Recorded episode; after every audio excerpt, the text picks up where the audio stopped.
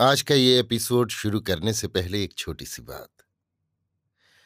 क्या आप भी अपना पॉडकास्ट बनाने की सोच रहे हैं? तो एंकर ट्राई कीजिए। ये पॉडकास्ट बनाने का सबसे आसान तरीका है। नंबर एक, ये फ्री है। नंबर दो, इसमें कई सारे ऐसे टूल्स हैं जो आपको अपने फ़ोन और कंप्यूटर पर रिकॉर्ड और एडिट करने की फैसिलिटी देते हैं। नंबर तीन आप अपने पॉडकास्ट को डिस्ट्रीब्यूट भी कर सकते हैं, जिससे इसे स्पॉटिफाई और दूसरे प्लेटफॉर्म पर सुना जा सके। तो डाउनलोड कीजिए फ्री एंकर ऐप या विज़िट कीजिए एंकर डॉट एफ़ पर अपना पॉडकास्ट स्टार्ट करने के लिए। ये तो थी एक छोटी सी जानकारी, और अब शुरू करते हैं एपिसोड का सिलसिला। तो आज के एपिसोड में लीजिए सुनिए। सूर्यकांत त्रिपाठी निराला के लिखे उपन्यास अप्सरा का भाग छ, मेरी, यानी समीर गोस्वामी की आवाज़ में। बड़ा बाज़ार थाने में एक पत्र लेकर नौकर दारोगा जी के पास गया। दारोगा जी बैठे हुए एक मारवाड़ी को किसी काम में शहादत के लिए समझा रहे थे कि उनके लिए और ख़ास तौर से सरकार के लिए ये इतना सा काम कर देने से वो मारवाड़ी महाशय को कहाँ तक पुरस्कृत कर सकते हैं। सरकार की दृष्टि में उनकी कितनी इज़्ज़त होगी और आर्थिक उन्हें कितने बड़े लाभ की संभावना है। मारवाड़ी महाशय बड़े नम्र शब्दों में डरे हुए पहले तो इनकार कर रहे थे, पर दारोगा जी की वक्तृता के प्रभाव से अपने भविष्य के चमकते हुए भाग्य का काल्पनिक चित्र देख देख पीछे से हाना के बीच खड़े हुए मन ही मन हिल रहे थे, कभी इधर, कभी उधर। उसी समय कनक के जमादार ने खत लिए हुए ही घुटनों तक झुककर सलाम किया। दारोगा साहब ने आज तख्त पर बैठो दिल्लीपति नर की नज़र से क्षुद्र जमादार को देखा, बढ़कर उसने चिट्ठी दे दी। दारोगा जी उसी समय चिट्ठी फाड़कर पढ़ने लगे। पढ़ते हुए मुस्कुराते जाते थे। पढ़कर जेब में हाथ डाला, एक नोट पाँच रुपए का था, नौकर को दे दिया। कहा, तुम चलो, कह देना हम अभी आए। अंग्रेज़ी में पत्र यों था तीन बहु बाज़ार स्ट्रीट कलकत्ता। तीन अप्रैल उन्नीस सौ अठारह है। प्रिय दारोगा साहब, आपसे मिलना चाहती हूँ। जब से स्टेज पर से आपको देखा, आह, कैसी गजब की आपकी आँखें दोबारा जब तक नहीं देखती मुझे चैन नहीं। क्या आप कल नहीं मिलेंगे? आप ही की कनक। थानेदार साहब खूबसूरत नहीं थे, पर उन्हें उस समय अपने सामने शाहजादे सलीम का रंग भी फीका और किसी परिजात की आँखें भी छोटी जान पड़ी। तुरंत उन्होंने मारवाड़ी महाशय को विदा कर दिया। तहकीकात करने के लिए मछुआ बाज़ार जाना था। काम छोटे थानेदार के सिपुर्द कर दिया। यद्यपि वहाँ बहुत से रुपए गुंडों से मिलने वाले थे। उठकर कपड़े बदले और सादी सफ़ेद पोशाक में वो बाज़ार की सैर करने चल पड़े। पत्र जेब में रखने लगे तो फिर उन्हें अपनी आँखों की बात याद आई। जट शीशे के सामने जाकर खड़े हो गए और तरह तरह से मुँह बना बनाकर आँखें फाड़ फाड़ कर देखने लगे। उनके मन को उस सूरत से, उन आँखों से तृप्ति न थी, पर जबरन मन को अच्छा लगा रहे थे। दस मिनट तक इसी तरह सूरत देखते रहे। शीशे के सामने वैसलीन ज़्यादा सा पोत लिया, मुँह धोया, पाउडर लगाया, एसेंस छिड़का, फिर आईने के सामने खड़े हो गए। मन को फिरना अच्छा लगा। पर ज़ोर दे देकर अपने को अच्छा साबित करते रहे। कनक के मंत्र ने स्टेज पर ही इन्हें वशीभूत कर लिया था। अब पत्र भी आया और वो भी प्रणय पत्र के साथ साथ प्रशंसा पत्र। उनकी विजय का इससे बड़ा और कौन सा प्रमाण होता? कहाँ उन्हें ही उसके पास प्रणय की भिक्षा के लिए जाना था? कहाँ वही उनके प्रेम के लिए, उनकी जादू भरी निगाह के लिए पागल है? उस पर भी उनका मन उन्हें सुंदर नहीं मानता। ये उनके लिए सहन कर जाने वाली बात थी। एक कांस्टेबल को टैक्सी ले आने के लिए भेज दिया था। बड़ी देर से खड़ी हुई टैक्सी हॉर्न कर रही थी, पर उस समय वो अपने बिगड़े हुए मन से लड़ रहे थे। कांस्टेबल ने आकर कहा, दारोगा जी, बड़ी देर से टैक्सी खड़ी है। आपने छड़ी उठाई और थाने से बाहर हो गए। सड़क पर टैक्सी खड़ी थी, बैठ गए, कहा बहु बाज़ार ड्राइवर बहु बाज़ार चल दिया। जब जकरिया स्ट्रीट के बराबर टैक्सी पहुँची, तब आपको याद आई कि टोपी भूल गए। कहा, अरे ड्राइवर भाई, जरा फिर थाने चलो। गाड़ी फिर थाने आई। आप अपने कमरे से टोपी लेकर फिर टैक्सी पर पहुँचे। टैक्सी बहु बाज़ार चली। तीन नंबर के आलीशान मकान के नीचे टैक्सी खड़ी हो गई। पुरस्कृत जमादार ने लौटकर अपने पुरस्कार का हाल कनक से कह दिया था। कनक ने उसे ही द्वार पर दारोगा साहब के स्वागत के लिए रखा था और समझा दिया था, बड़े अदब से, दो मंजिले वाले कमरे में, जिसमें मैं पढ़ती थी बैठाना और तब मुझे खबर देना। जमादार ने सलाम कर थानेदार साहब को उसी कमरे में ले जाकर एक कोच पर बैठाया और फिर ऊपर कनक को खबर देने के लिए गया। उस कमरे में शीशेदार अलमारियों में कनक की किताबें रखी थीं।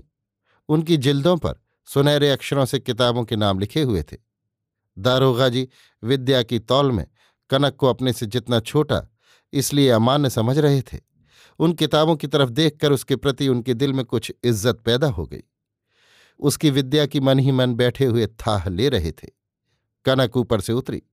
साधारणतः जैसी उसकी सज्जा मकान में रहती थी, वैसी ही थी।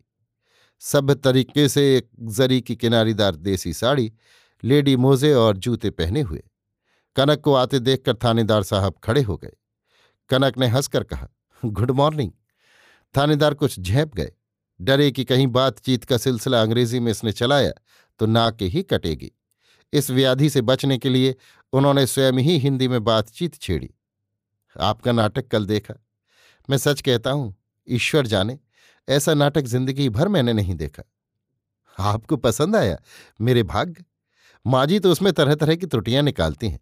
कहती हैं, अभी बहुत कुछ सीखना है। तारीफ़ वाली अभी कोई बात नहीं हुई। कनक ने रुख बदल दिया। सोचा, इस तरह व्यर्थ ही समय नष्ट करना होगा। आप हम लोगों के यहाँ जलपान करने में शायद संकोच करें। मोटी हँसी हंसकर दारोगा ने कहा, संकोच? संकोच का तो यहाँ नाम नहीं। और फिर तो आपके यहाँ? कनक ने दारोगा जी को पहचान लिया। उसने नौकर को आवाज़ दी। नौकर आया। उससे खाना लाने के लिए कहकर अलमारी से खुद उठकर एक रेड लेबिल और दो बोतलें लेमोनेड की निकाली।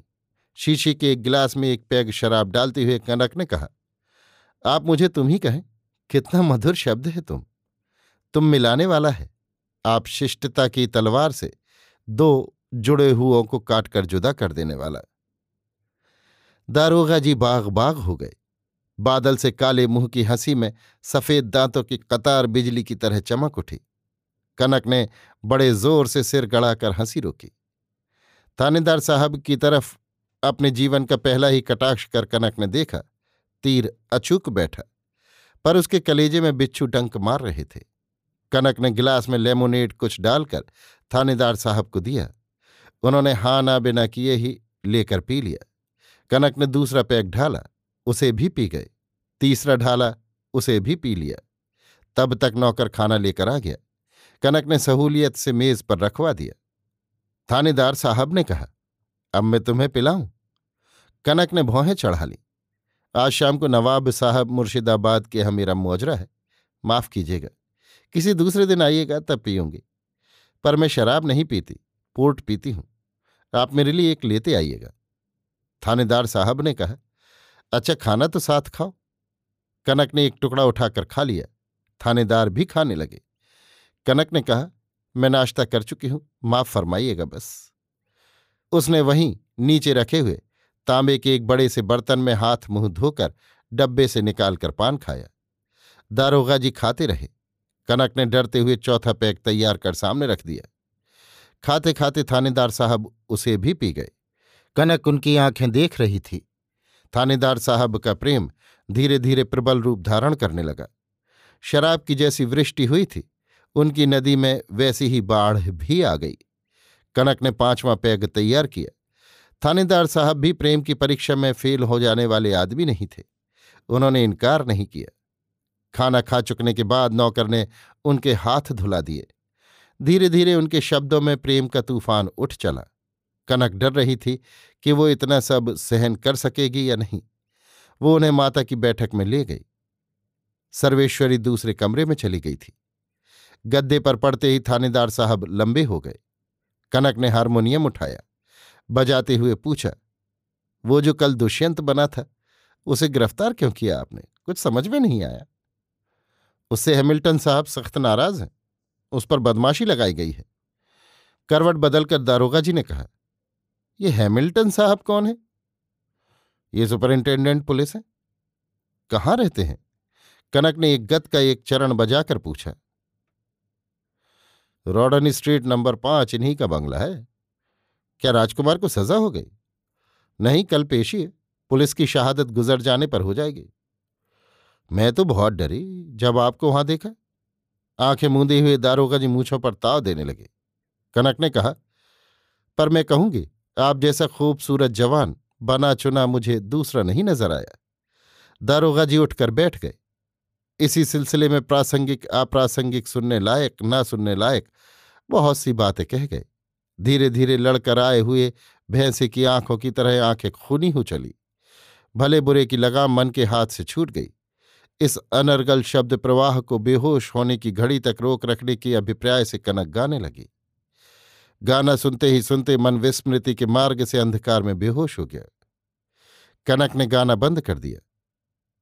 उठकर दारोगा जी के पॉकेट की तलाशी ली। कुछ नोट थे और उसकी चिट्ठी। नोट को उसने रहने दिया, चिट्ठी निकाल ली। कमरे के तमाम दरवाजे बंद कर ताली लगा दी। अभी आप सुन रहे थे सूर्यकांत त्रिपाठी निराला के लिखे उपन्यास। अप्सरा का, भाग छ मेरी यानी समीर गोस्वामी की आवाज़ में।